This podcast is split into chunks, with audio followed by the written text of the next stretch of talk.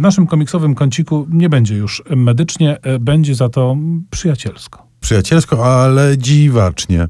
Jan Koza e, jest odpowiedzialny za rysunki. Niejaki Myku Pyku jest odpowiedzialny za scenariusz i za pomysł, zakładam, bo ta książka to przede wszystkim pomysł. Otóż mamy do czynienia z trójką przyjaciół e, i pomysł jest taki rodem, no on jest zawieszony gdzieś pomiędzy wyobraźnią Baranowskiego a R.W. Tuleta.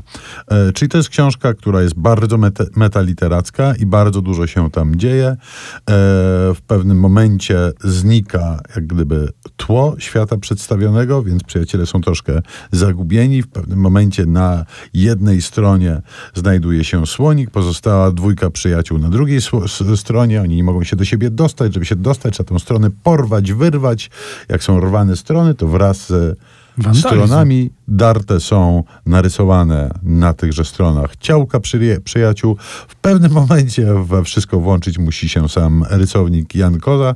Na szczęście łączenie następuje też ze scenarzystą Myku Pyku, który na ekranie telefonu się e, pojawia i próbuje sytuację ratować, która jest już dość poważnie Czyli taki zagmatwana. komiks y, po- pozornie interaktywny.